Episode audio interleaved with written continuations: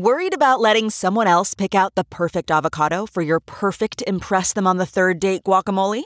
Well, good thing Instacart shoppers are as picky as you are. They find ripe avocados like it's their guac on the line. They are milk expiration date detectives. They bag eggs like the 12 precious pieces of cargo they are. So let Instacart shoppers overthink your groceries so that you can overthink what you'll wear on that third date. Download the Instacart app today to get free delivery on your first three orders while supplies last. Minimum $10 per order. Additional terms apply.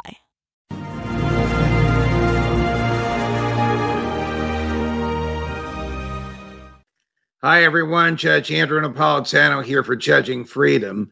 Today is Monday, October 3rd, 2022. It's about 625 in the evening here on the East Coast of the United States. Today is the first Monday in October, which to lawyers and judges is a code word, code phrase for Supreme Court starts. So the Supreme Court began today. It didn't issue any major opinions, but I'm going to summarize for you the cases that will be argued before it in the next several weeks, some as soon as tomorrow. And of course, it's a very different looking Supreme Court. For the first time, there are four female members one in the conservative bloc, Judge Amy Coney Barrett, appointed by former President Donald Trump, and three in the liberal bloc, the most recent member, uh, just appointed last spring by President Joe Biden, Justice Ketanji Brown Jackson. Uh, the court uh, is still basically six to three, conservative uh, versus uh, liberal. Uh, but we'll see where it goes. Justice Kavanaugh and the chief have been known to jump on on the other side. But here are the cases, without getting too into the weeds. The first is a series of affirmative action cases. These are lawsuits brought by Asian American students and their families against Harvard University of which Justice Ketanji Brown Jackson is not only a graduate, but a former member of the Board of Trustees and was a member at the time that these events in the case took place. So I don't know if she's going to hear the case or not.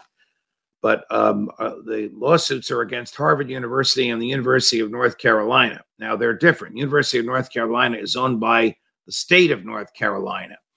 And as you know, basic constitutional law, the Constitution governs the government, it doesn't govern private behavior.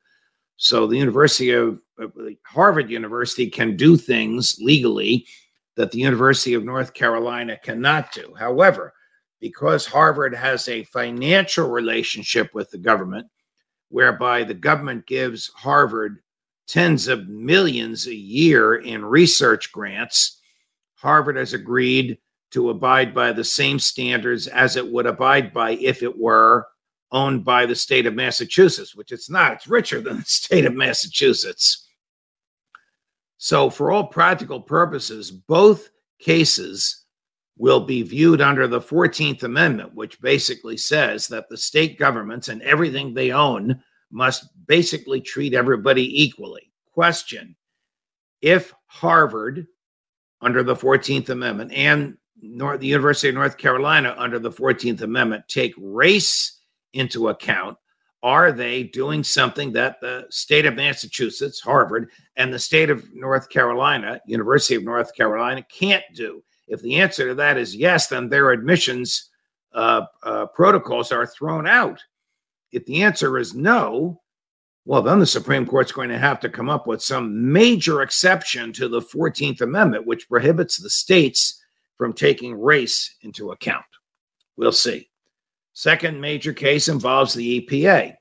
The Environmental, Environmental Protection Administration can regulate navigable waters and waters on private property that connect to navigable waters that flow on federal lands.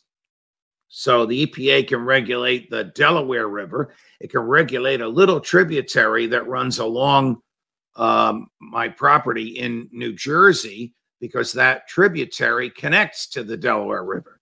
But can it regulate a mud puddle? Can it regulate a freestanding water that is not connected to any tributary that's connected to a river that runs along federal property? That's the issue that's before the Supreme Court. It seems absurd that the EPA would try to do this Uh, but the court and the court just last year smacked the EPA down, saying you don't have the broad discretion that you think you do unless Congress gave it to you, which it failed to do.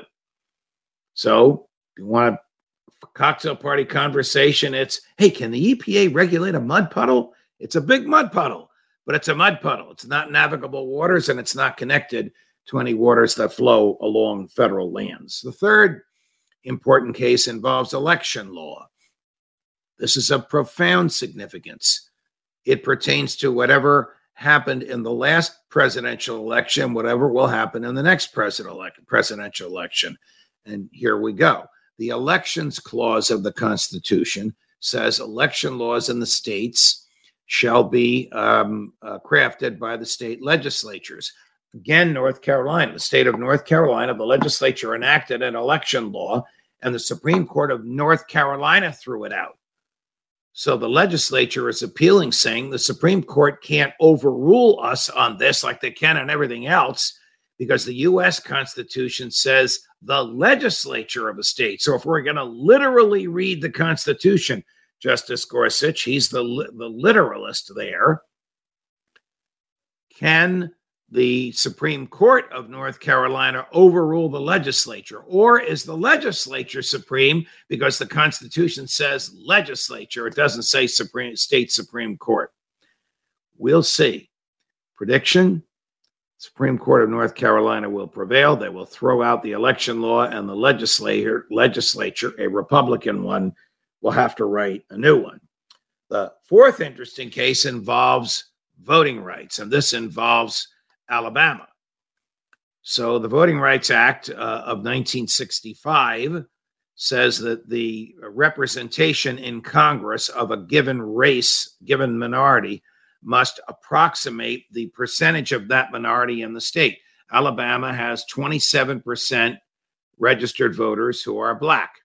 It only has less than half of that, or just half of that, 14% black representatives in Congress. So are Alabama's uh, districting and, and apportionment laws, where they where they make the boundaries for congressional districts violative of the Voting Rights Act.